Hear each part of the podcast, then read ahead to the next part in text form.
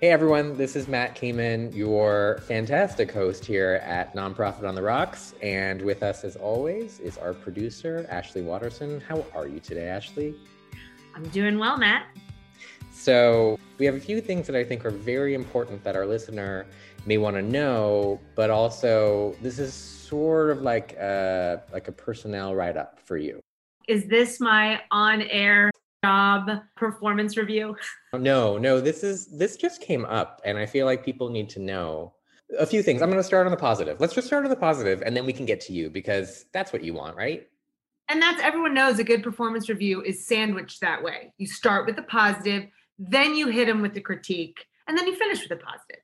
Do you know what I call that, by the way? I call that a tuna fish sandwich. And the reason I call it a tuna fish sandwich is because if you know me, I hate tuna fish. I think it's disgusting. I do too. Yes. So I'm going to give you a tuna fish sandwich review. So do you really like bread then, though? I mean, again, if you know me, you know that I'm crazy and I do not eat bread. I really think this is an apt metaphor, Matt. You starting with the thing that you abstain from kind of is a metaphor suggesting you abstain from compliments in general. This again comes down to the review of why you're terrible at your job. But here's here's what I think people need to know. So I'm gonna I'm gonna start with the bread. I'm gonna start with the positive. and the positive is I just got off a Zoom call. By the way, on a side note, Ashley and I do this intro, outro conversation, right? And I need everybody to know that neither one of us knows how to set up a Zoom call. So, like, we need to actually have somebody from the office set up the call, log into the call, and then make one of us hosts. Oh, it's sad, but it's true. I'd like to blame it on the fact that we are just so high up. You know how like CEOs tend to not know how to use the copy machine, the coffee maker, things like that. I would like to say that that's it. We just have minions that do things for us, but the reality is we're just old. We're old. just old luddites. Old. I'm I digress. So just again so everybody knows Ashley yet again, checkmark is useless. So uh, I just got off a Zoom call with a lady in Peru, in Lima, Peru, who actually listened to our podcast and reached out to actually hire us to do a project in Peru. Matt, this is amazing. So, does this mean that Envision, which is already coast to coast, because we have offices in New York and we've done lots of projects all over the country, are we now an international organization? I mean, I don't want to jinx it, but we are. Envision Consulting is international. Wow. Mind blown. That's the positive part of this performance review. Now, the tuna fish part of it is our interview that's coming up. Would you like to tell everybody who it is? Yes, we have an interview with Kristen Paglia, who is the CEO of PS Arts. So, I want everybody to know that we recorded this episode with Kristen maybe six months ago, and I'm not going to name names, nor am I going to point fingers. Why do you have a finger pointing straight at me right now, Matt? That's no, all I no. see in my camera. No, no, I'm not going to name names. I'm not going to point fingers. But what I am going to say is that the mediocre producer of this show, Nonprofit on the Rocks, somehow misplaced Kristen's episode. I don't want to be a tattletale, but Dr. Kamen, you just heard it. I know you heard it because you listened to every episode. Your son just called me mediocre again. So it's time to withhold the Botox. Until Matt can play nice, it is time to withhold the Botox. No, no. I'm going to actually specifically tell him not to listen to this episode. The final piece of toast is that I have to tell you that the response on LinkedIn has been overwhelming about this show. I will tell you, though, Ashley, that no one's slid into my DM. I really thought that I was really clear last week, and I'm going to make an appeal yet again. I would love for one person just once to make me feel good about myself and go DM me. I don't care what you write. Write me whatever you want. You can be like, you're this terrible, horrible human being. You can say, God, you're really like full of yourself, and here I am DMing you. I don't care. But I need to be able to say to Ashley on the next podcast that somebody slid into my DMs. And we would very much appreciate you all um, writing us your Mattsplain questions because we are going to have one coming up from a listener. Um, but we're trying to uh, accumulate a nice stockpile of Mattsplaining questions, and we need them from you, the listeners. So You know, you can find us uh, on our website, envisionnonprofit.com. You can find us on Instagram. Uh, you can find us on Twitter at the nonprofit guy. You can find us on Facebook. We have a page. So, really, people, there is no excuse for you not to slide into our DMs. I hope you enjoy this episode with Kristen, whom Ashley forgot about for a good six months. Kristen, you are unforgettable. And believe me, listener, listeners, it is an episode that is worth the wait.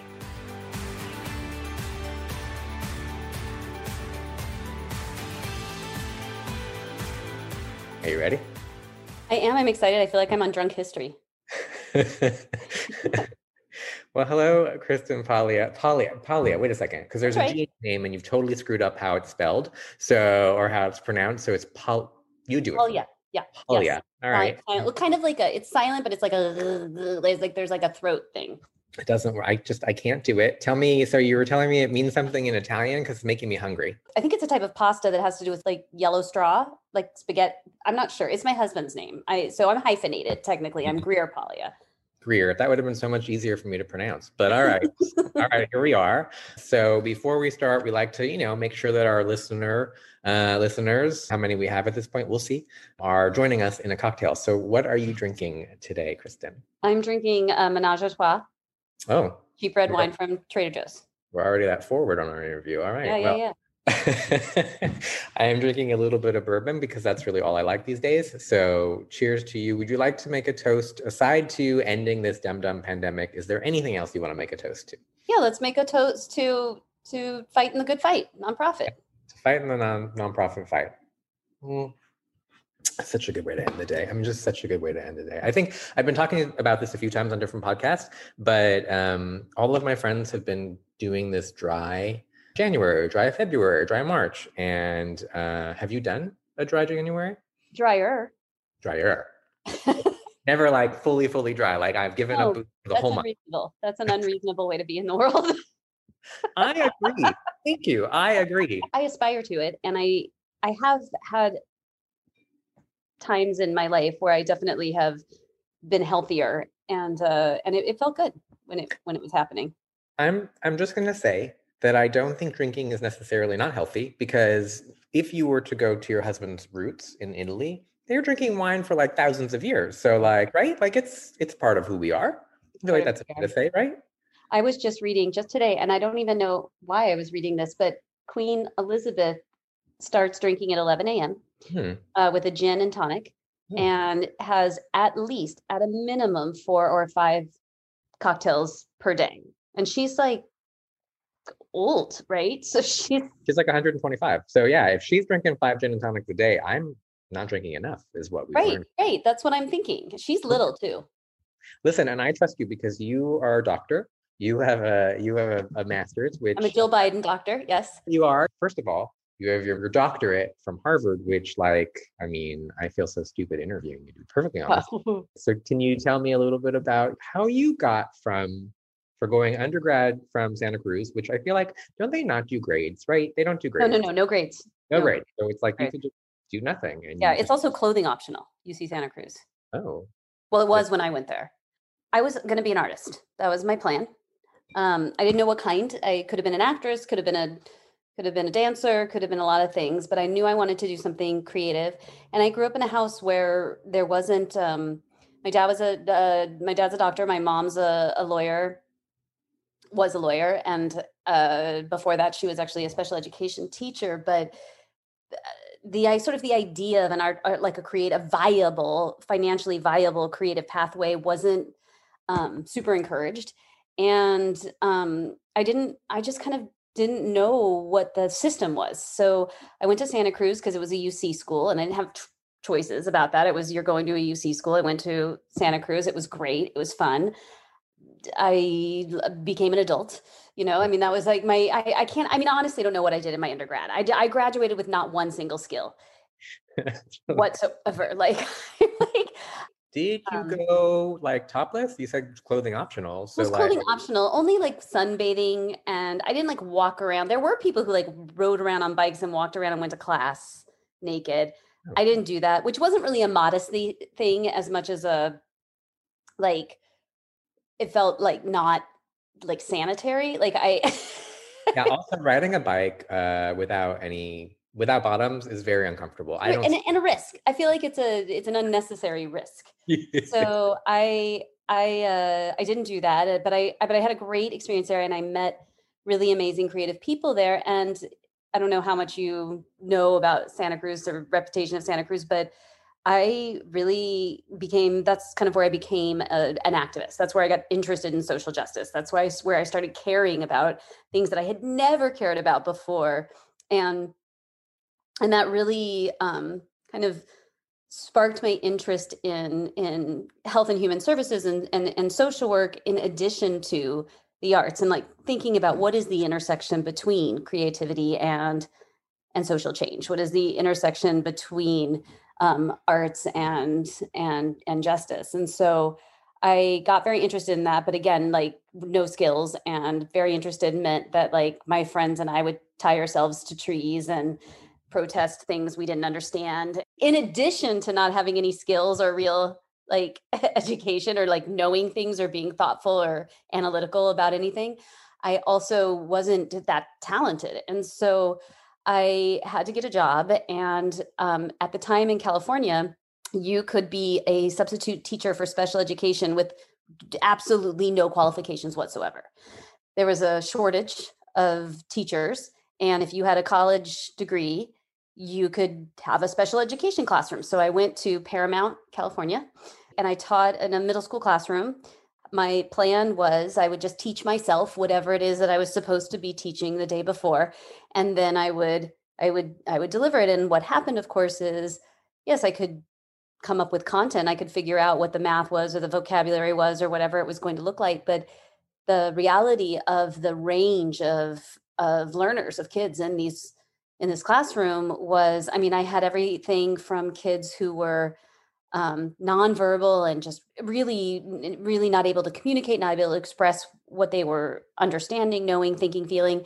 And then I had kids who were wildly intelligent who had some kind of physical, uh, ambulatory disability. And so the school was just like, let's just put everybody in this one class and we'll get this 20 you know one year old who has no idea what she's doing and it's, it's probably fine you know my first couple like weeks there it was this huge awakening for me and i really it really changed me I mean, these kids changed me and they're incredible incredible kids.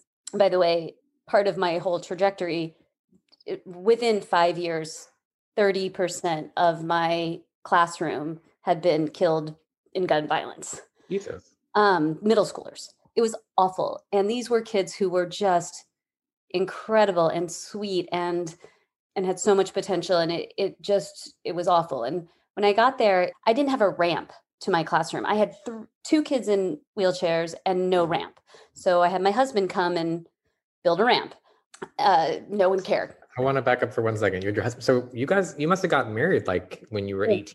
I met we we started dating as a freshman in college. So we uh, were we were young when you were riding your bicycle topless and he was going bottomless. Yes. Yes. He was a theater major. I was a dance major. It worked out great. But you guys got married so young. So, like, was there a part of you was like, I need to play the field a little bit? Or you were like, no, this is cool. This is my guy. Yeah, yeah, yeah. Still. Obviously. of course. Um, I would not recommend it. I also don't regret it. I think there is a lot, uh, there's a lot to be said for creating your nuclear family as an adolescent. um, complicated, but sure. but but there was good things. Actually, one of the kids that was killed shortly after I left and and went to Harvard, he met my husband when he was building this ramp, and he said, you know, he said, Miss Paglia, is your husband Mexican? And I said, well, he's half Italian and half Mexican. And the kid said, well, why aren't you pregnant? You're not that ugly. That's amazing. That's an amazing story. I was like, okay, all right. I like now I know kind of where I am, what the world is here. But you know, we really we connected through art. I mean, this is where I, I just sort of was turned on to the idea that there are lots of different languages and lots of different ways to communicate. And artists have and creative people, even not very talented ones like myself, had had an ability to connect in images and words and music and dance and in other ways and i was you know i i was so these kids had been just forsaken right? Like these they didn't know what was happening people didn't follow their careers. I found out over the course of time that i was there one of the kids in my class had leukemia as a maybe four year old or five year old and had delayed his entering school. When he entered school he you know he had all of the effects of having had been been ill he didn't speak any english he didn't read or write he hadn't had any formal schooling was immediately put into special ed and stayed there until i met him in middle school. So um, you know worked on getting him tested and and main you know put back in in into regular classes and getting him the supports he needed but this was super common story that there were kids so many kids that no one had had really made an effort to connect with or to understand or to know why they you know why they weren't doing well in school. Um so so that was really inspiring to me. I tell i you know i tell this one story and and i had a i had one kid who really tough kid like the most challenging person not just kid most challenging human. And i worked with serial killers and like pedophiles later um, as a therapist. So it's, it's saying something. He was a very challenging person. And uh, I had left campus and I came back to campus. I'd forgotten something, and he was outside my classroom. He was tagging my classroom with a spray can, and I and I I look at him, and he looks at me, and I have this moment of panic of like, oh God, I'm like, it's dark, it's whatever. This is this is not good. And he goes, "Hey, Miss Polya, how do you spell fuck? nice. That's nice. I'm like, oh my God, sound it out. Like, uh, and then, and then, you know, like we talked about like duck and truck. And I let him paint that on the wall. And, you know, we got to talking and he said, you know, I, he was angry. He was angry. His brother had died earlier that year, also gang related violence. And, um, and he just wanted to like he was mad and pissed off and wanted to say fuck off to the world and to to everything. And so i i realized like gosh these kids need something different than what they have. I would love to know like um if a parent right now has to send their kid to special ed uh, programs and there's so many different things and it's so much going on there are you more confident now with the system uh yeah. are you? I mean what I've realized, and I, I wouldn't say I'm no more comfortable with the system, although I do think there have been, especially in California, there have been improvements for sure, improvements and awareness and compassion and empathy and, and, and just kind of a different, a different, and legislation. Uh, you know, there's been federal and state legislation that is uh, making sure that kids are not denied the services that they need in order to be successful, which is really important. But what I have become really confident about over the last, you know, 25 years or whatever that I've been in this field is that there are a lot of good people, um, and many of them artists and teaching artists who take the time and effort and energy to invest in kids and to to regard them in a positive way and to love them and to to really see something different than maybe what everyone else sees. And i kind of see that across, you know, since being at, at PS Arts, which is where I am currently,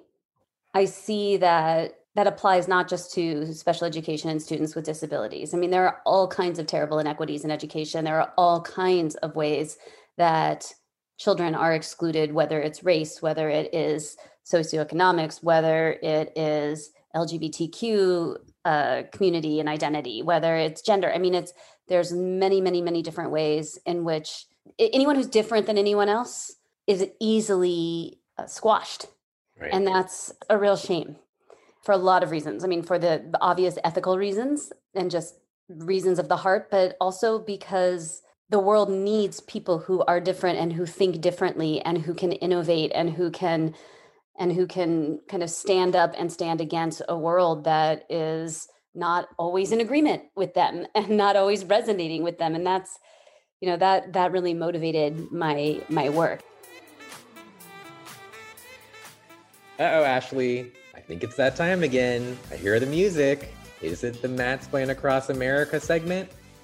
It's time, Matt.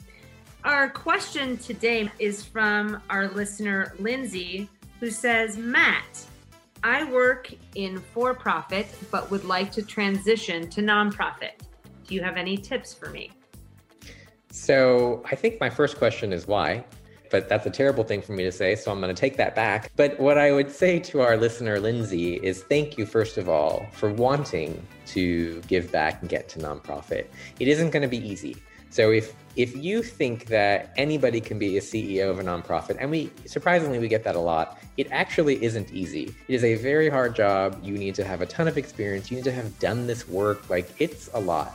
So when you think about getting into nonprofit, I really want you to know that just because you want to do good is not the reason that someone's going to hire you to be a CEO. So I would tell you immediately, if you already aren't, join a board, join a nonprofit board, really get to know what nonprofits do and what they need. And then from there, if you really still want to become an, a nonprofit employee, then you can start looking at different jobs. But know that you're not going to get a job immediately running the show that no matter what you're doing, if you're the best, biggest lawyer in the world or a huge, phenomenal doctor at a hospital, you're still not going to get that CEO position at a nonprofit. So just be ready to do your time, to learn, join a board, give back, and really figure out if this is for you and what you want to do. And that, Lindsay, is what I would tell you. So good luck. And thank you for sliding into Ashley's DM. And now back to the interview with Matt and Kristen you got a master's in education that's a big deal. I mean that's a big degree. As sad as i was to leave the school because i really had was attached there it was irresponsible for me to be there. I needed to figure out how do i learn how to be good at this? How do i learn how to be helpful in this space?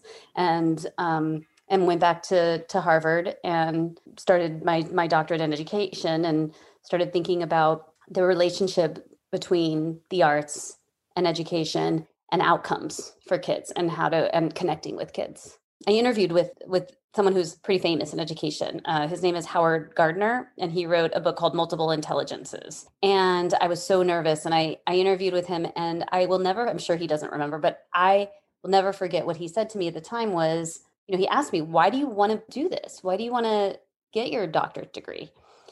And I hesitated and he then filled in the answer for me, which is like happens a lot at Harvard. Like you're not I mean, quick. Someone else tells you what you think. Tell you what but, you should. Say. Yeah.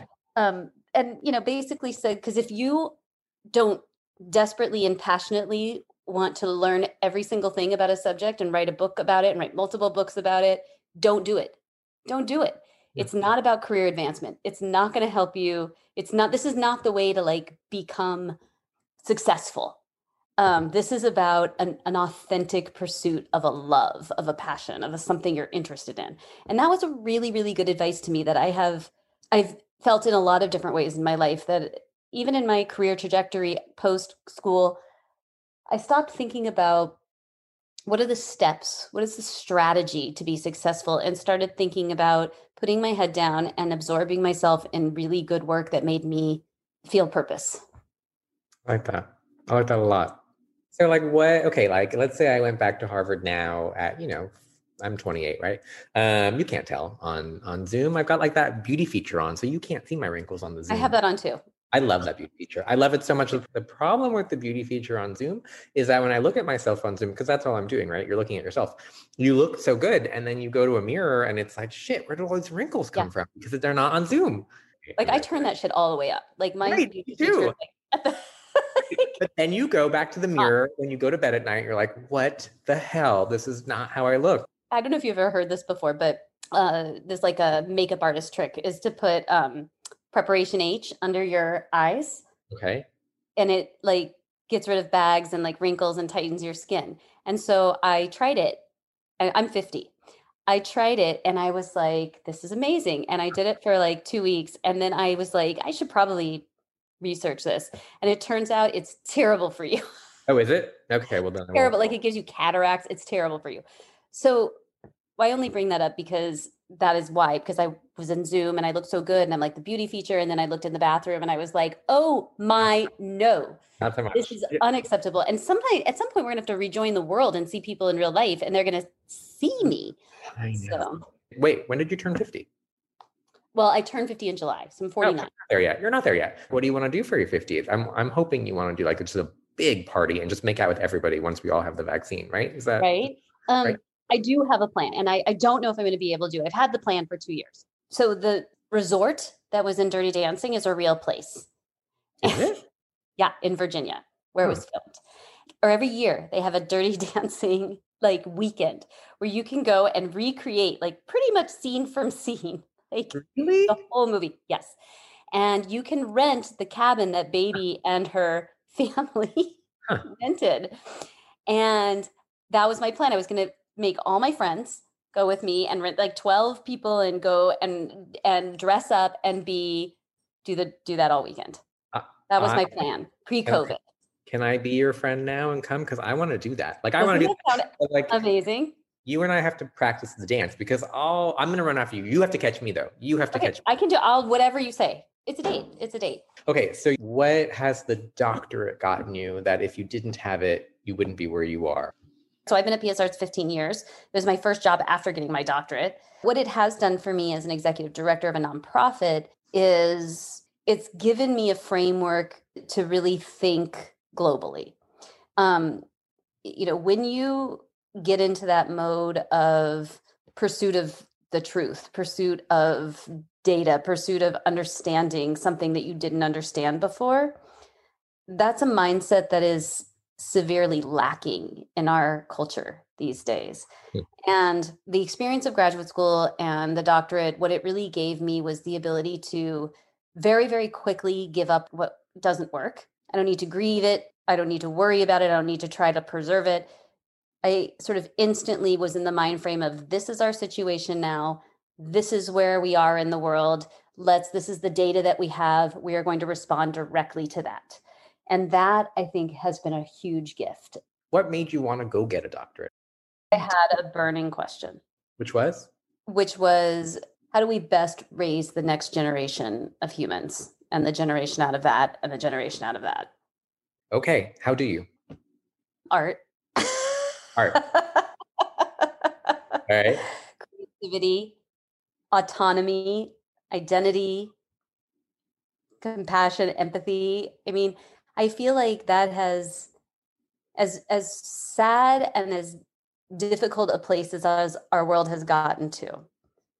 And as much as that has come to a head and and boiled over during COVID, I think that that is starting to dawn on people that there is actually nothing more important than being human Yeah. and um, humble Yeah. and accepting that there's a lot of information and knowledge and wisdom and secrets out there that that we do not know and we cannot know unless we work unless we connect as a collective. There's a really huge crossover between creatives and people who are interested in philosophy and religion. And you know it, it's it's funny because i think sometimes people think of artists as this like renegade or outlaw um, and they think of people who are studying religion as maybe more um, uh, conservative or or, or straight laced or whatever and i have not found that to be the case at all we need people who are brave enough willing enough and have the opportunity and who aren't afraid um, for good reason for the most part to to ask the questions of the highest authorities there are I like that. When we before we started this, you and I were talking about working in the jails, and I think that that story needs to be told, and I think that that's so cool. So you want to tell us a little bit about um, your history? So this is before Yeah. before your So doctor. I, I kind of veered away from education and thought uh, uh, mental health. And I wanted to be a therapist. And I knew I, I, at the time I wanted to work with adults. I wasn't actually that interested in working with kids. Um, but I, I, so I pursued this uh, career in dance therapy.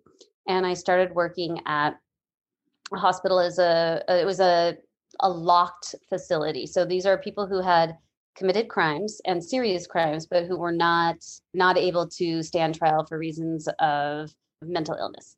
And um and I was I was young. I mean, I was probably only 25, maybe 26. And I had such dissonance, like just massive cognitive dissonance because here I am, I would read the charts of these of these folks. And i was not a therapist right or or even you know or a psychiatrist or anything like that. I you know my my job was to provide recreational activities therapeutic recreational activities. But i would read these charts and i was fascinated by it because i would have this interaction this very civil lovely interaction. And then i would read the chart and learn that this particular person that i had been folding swans with um, you know, had killed his own father and carried his head around in a bag for like five weeks. And then there was a, a space under so that you'd hear their story and why they were in cart, you know, why they were there. And then there was a space under that for the doctor to put the um like the diagnosis or the the sort of the clinical comments. And this particular the same person um it, the comment said uh, anger management issues. Sure. Sure. Holding the that's amazing. Holding the head. For how long? Five weeks. Five weeks. And you just said anger issues. Anger management issues. And I realized like it just, it kind of was like exploded my brain of like, God, the whole system, and we boil people down to these, to the point where they're so dissociated, they're so dehumanized, they're so, and you know, and especially if you've done something terrible, especially if you've committed a crime, because then you know it was bad enough that you were different and and and and we didn't get you but now you're evil. You're not a human. You you're it's unforgivable. You know that's the level of total uh, ability for human beings to totally dehumanize other human beings. This is what we see with george floyd. This is what we see you know in these movements where we've dehumanized people to the point where we can do inhuman things and we behave in an inhuman way. And I made a concerted effort at the time with no perspective, no empathy. You said, like, well, you know, if you could go back and tell your young self something, what I did, I knew nothing, but I made a concerted effort. And the phrase that I always had in my head was, there by the grace of God go I. You know, like, this could be me. It's not me in this particular moment, but maybe it could be. I don't know. I can't judge. And and it really um, changed my relationship with these particular people, but also with therapy, with mental health, with rehabilitation, with education, with the idea that people are worthy of forgiveness, they're worthy of second chances, and they can change. People's systems, it can all change. You know, so I kept I had this mantra. So I said, you know, I'd said, well, it could be me, it could be me. And I had this idea of like, you know, people made bad choices, people took wrong turns, people, you know, and it's more complicated than that. But that's what I would tell myself as a 20, whatever year old. There were lots of rules there I was a rec therapist, so it was a party, it was a holiday time. And I'd made this huge arrangement. So, you know, you weren't allowed to have lots of things in on the on the unit. And I made this special arrangement for this this holiday party to have a cotton candy machine. And I'd never operated a cotton candy machine before, and it was a big deal. And I was in charge of making and distributing the cotton candy. And there was a huge line. People were so excited have never got stuff like this. Huge line. And this, I see a couple paces back. There's there's a man on the unit who never did anything. He didn't participate in anything. He was scary, scary, scary, scary. He had hurt a lot of people, including like nurses and people in the unit. And he was sort of had this reputation of being like a monster. And he's waiting in the cotton candy line.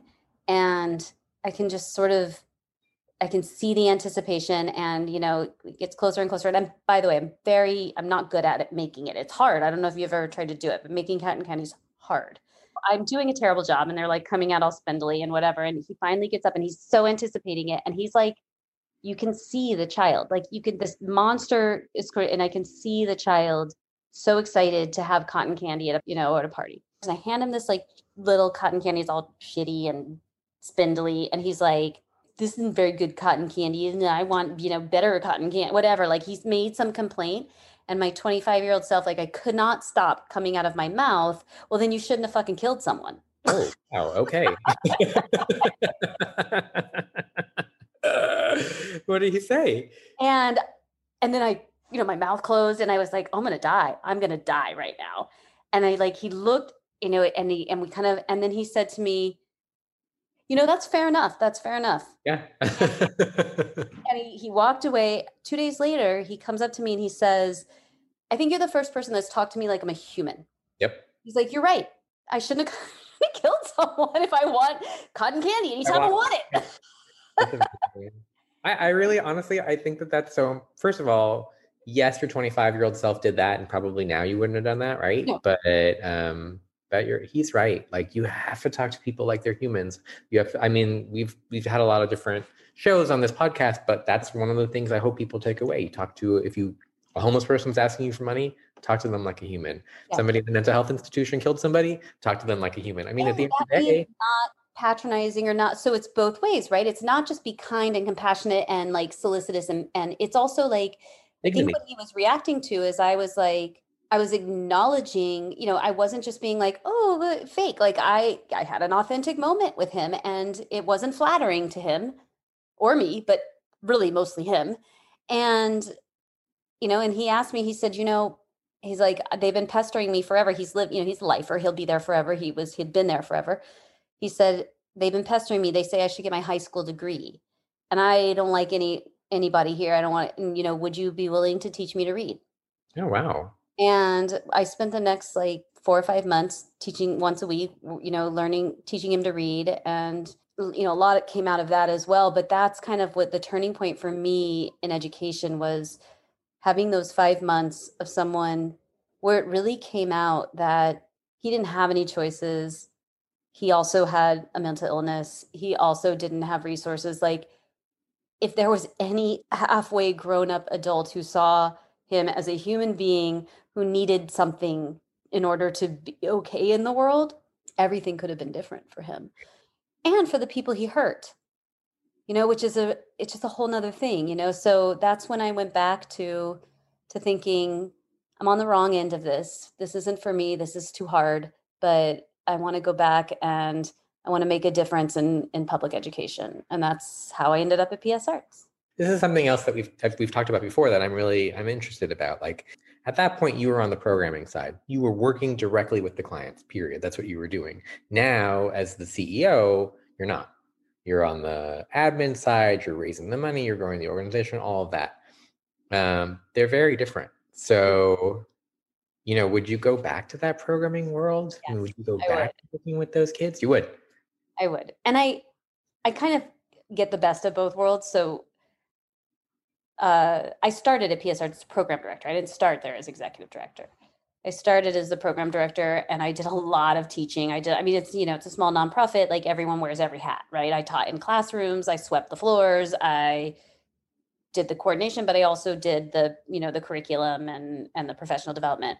One of the ways that we've actually been able to do so much programming, you know, d- during the last 10 years, which have been pretty financially difficult for nonprofits, up and down, but in- education and nonprofits, is that we still in house. So, not just me, but our entire program staff is, you know, hands on. Like they lead family art nights, they substitute for classes, including myself. I write curriculum, I develop projects, I do, you know, educational videos.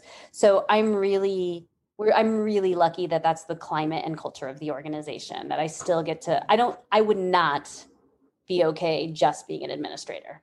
Yeah. And most CEOs, I think that that's what most CEOs miss is they you take over a nonprofit, you become an executive director or CEO, and you lose that interaction. So the fact that you can still do that is pretty spectacular.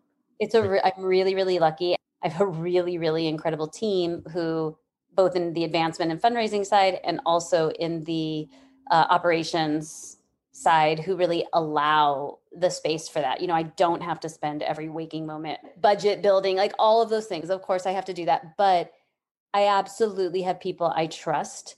That's my leadership philosophy is surround yourself with the smartest people that you can find and trust them to do their to the, to do their jobs. I don't need to micromanage. Okay, so we're going to remember this. I want to go back to you and dance therapy in a minute. But since we're now on the CEO talk, starting out as, as an executive director, I come to you and I say, like, give me like two things that I absolutely need to know, two things that will make me succeed. So I agree with you a thousand percent. uh, surround yourself with folks that you can trust, who make you look better, who are smarter than you in what they're doing. I agree with you. Are there other things that you would tell me as a starting out executive director that like I have to do? Take 100% of accountability. The, the thing you have to have in your mind every single minute, every single day is this is my problem. The second, as a leader, that you say, This isn't my problem, this isn't my job, this isn't my issue, you're going to fail. I am 100% accountable. Even if I didn't have anything to do with it, I'm accountable because I didn't have anything to do with it.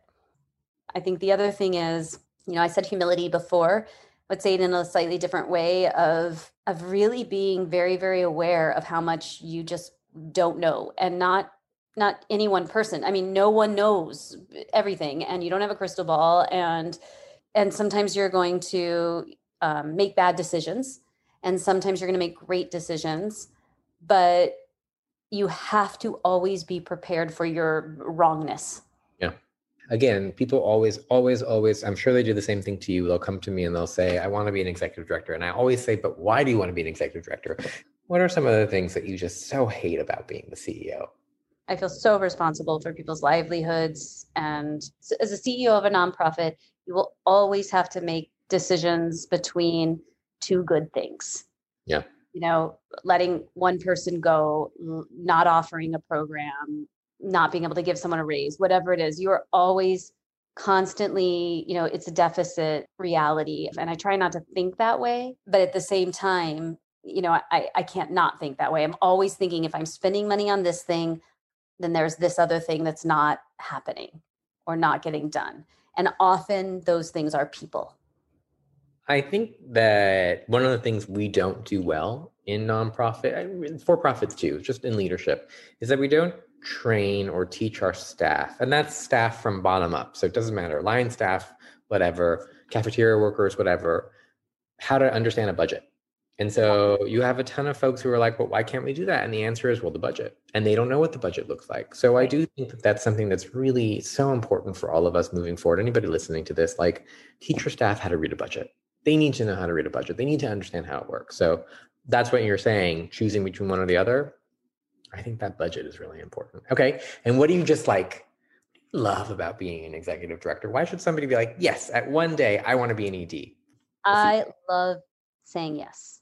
Saying yes. Okay. I love that I have the opportunity when someone comes to me with a new idea or a new direction that I don't have to worry and fret and fight for it that I can say, yes, do it, try it. That's awesome. That's awesome. That's the kind of leader you are, though. There's so many leaders who don't say yes. So, we were talking a little bit about you working in jails and bringing dance therapy, right, to jails. And I find that to be really interesting because I don't think people understand what that means. There's all kinds of therapy, dance and art and and all kinds of therapies, right? Can you explain a little bit about what dance therapy means and then um, one of your like favorite stories about being in jail, you not being in jail, but working with folks in jail, where you did some dance therapy.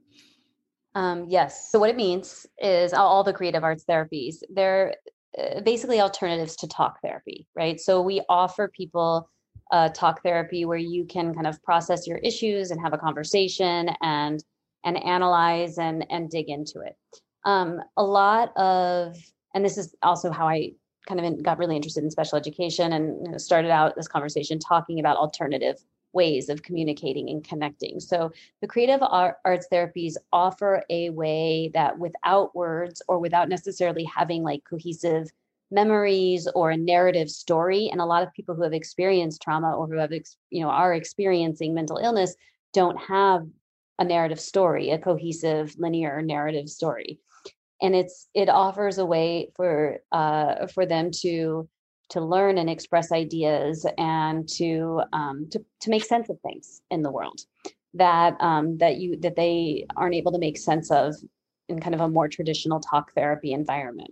It's my favorite story of being a dance therapist. I worked in the step up facility. So this is like the place after you've served your time and you get out of prison and you then you go to this kind of um, group home where you are going to get a job and you kind of transition i guess they call it transitional living maybe and you helping people kind of reacclimate to the real world after the indignities of being locked up.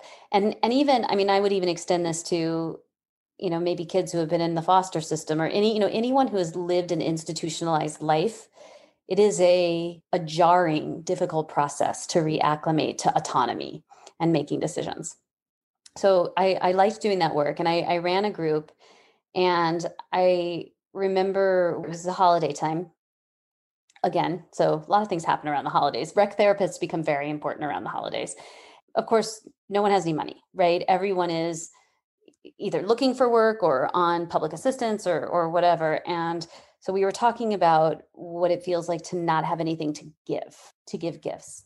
And we decide as a dance therapy exercise that we are going to do like these pantomime gifts um, where we exchange, you know, we sort of create something and then we we offer it to someone and they receive it and and we we interpret it. And you know, and it was very kind of what you think it would be. You know, people were making little things, and this is a ring, or this is a this, or this is a whatever. And there is this one woman who uh, who looks at this other er, other woman who had been so sad and who was still so sad and was was crying and was grieving and was you know her kids weren't coming to see her and she was being she didn't feel like she could reconnect with her family and they wouldn't you know it was just a really hard holiday time. And this woman goes behind her and she starts doing kind of like this thing with her hands and she's extending her fingers and she's going up over her head and doing these swooping movements and she does this whole thing and then and then she, the other woman says to her what did you give me what did you make and she said i made you a set of wings so that you can fly cool. and i like cried and it was a really and i thought like to me that that epitomized humanity that I have nothing to give except the concept. I still can dig deep and come up with an idea of flight, of freedom. Wow. That's awesome. I would love for you to tell our, our listeners of all the things that you've done, what are you most proud of? I think the endurance. I'm I I think the longevity. I'm most proud of the 13 years. It is rough.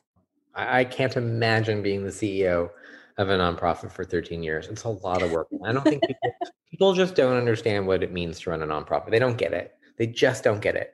And it's it's an impossible job and a thankless job. But at the end of the day, there's so much that you get out of it even yeah. though you just want to hit your head against the wall so many times there's just something you get out of it so and and just so everybody knows like you are very well respected in the nonprofit space period oh, and i hope that you know that about yourself like people just adore you and are in awe about everything that you've done so i hope you know that about yourself. I well now i do. Thanks. Now you know. so tell me why finally why should somebody give to ps arts um, I'm going to go back to what I said in the beginning because there are thousands, legions, infinite number of kids who, given the right tools, the confidence, the creativity, the the opportunity to question the highest authorities of our systems, of our society, of their lives, will make this world not only tolerable, but beautiful. So, and there is no other way to get there. It is the arts that's going to get them there. How do we reach all those kids? I mean, there's so many kids. Like, like for example, the guy who was the murderer, where you, you know, didn't give him good cotton candy. Um, how do you reach all these kids? Like, how do we do it? The boring answer, and but the true answer is that we have a resource in artists and creatives to be educators that um, is completely untapped. You know, so PS Arts, one of the biggest initiatives that we've had over the last five years is really working on educator development and providing educators with the tools to do the not just the tools but the the mindset of an artist the the eyes of an artist the the the heart of an artist. Like we need all teachers and all artists to take responsibility for our future because they're the ones that are going to be able to do it and we have to mobilize them and they're not a community that we have mobilized well prepared well or support. It's true. I think covid has shown us too like the organizations that have been the most funded are organizations that work in hum- hunger or homelessness but i think people have really forgotten forgotten about the arts. The arts organizations aren't getting funded right now as much as the other ones and i think it's really important for people to hear this podcast and understand from you why it's so important to continue to fund the arts and organizations working in the arts and organizations providing the arts to kids and adults. Um, it's really important. And to understand that because man food's important and health services are important and mental health you know but to understand that the people that are going to come up with the solution to be able to figure out how you make one piece of bread last you know across an entire community are going to be the creatives so yes we need to eat and we need to innovate yeah uh, absolutely is there anything else that you would like uh, our folks listening to know about you or about PS Arts or about or uh, anything uh, in general? The only thing I'd really love for people to know is that we are open, that we need help. We and I will put you to work. And please, you know, if it's not a financial donation, I will find other things for you to do. There's no shortage. Yep. People can volunteer. We need we need you more than ever a nonprofit. So well, on that note, um, I thank you so much for uh, joining us. Thank you so much for having me and for doing this podcast and for giving the opportunity to get people on board with what we do. I really appreciate it.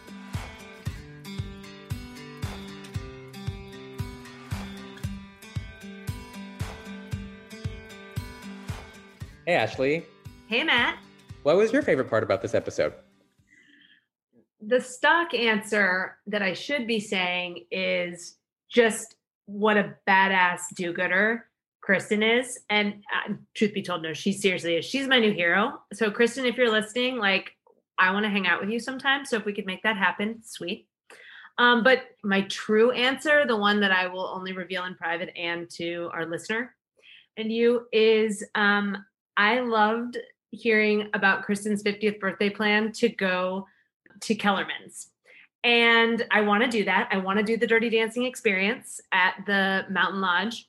And then I also can't wait to see the two of you reenacting the lift with you doing the jumping and Christine doing the lifting.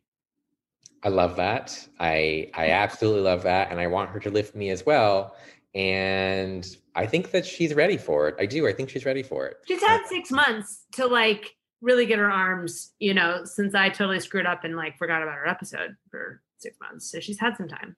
I appreciate you taking full responsibility on the air for forgetting about her episode. I do. I I appreciate Ashley. I appreciate you. I think if I learned anything from Kristen's episode, it was that hey, the buck stops with me. You know, that is what leadership is. Okay? It doesn't matter if if I didn't know about it. Guess what? it's my fault for not knowing about it. Direct quote from Kristen Paglia. Yes. Yes, it is. Yes, it is. And we all know that it's you, it's really you who makes this show what it is, right? We know that, Ashley. We know that. Um, I would like to pull another quote from a little movie called My Big Fat Greek Wedding, where there's a discussion about the man being the head of the household. And the retort is, yes, but the woman is the neck who turns the head you may be the boss, the face of the show, the name on the logo, but guess who turns the head? I am the neck, Matt. I am the neck of nonprofit on the rocks. well, my neck.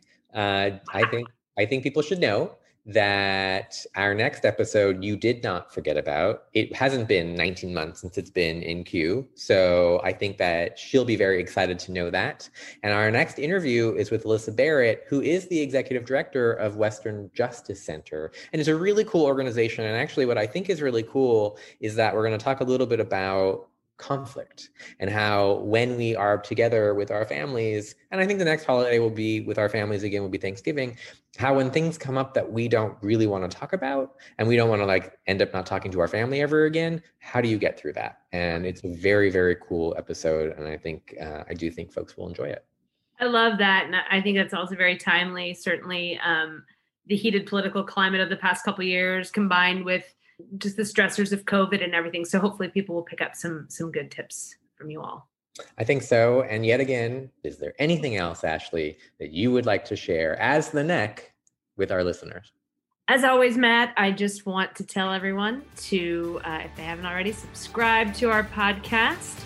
And you can get more information about the episode you just heard with Kristen Paglia at our website, envisionnonprofit.com slash podcast.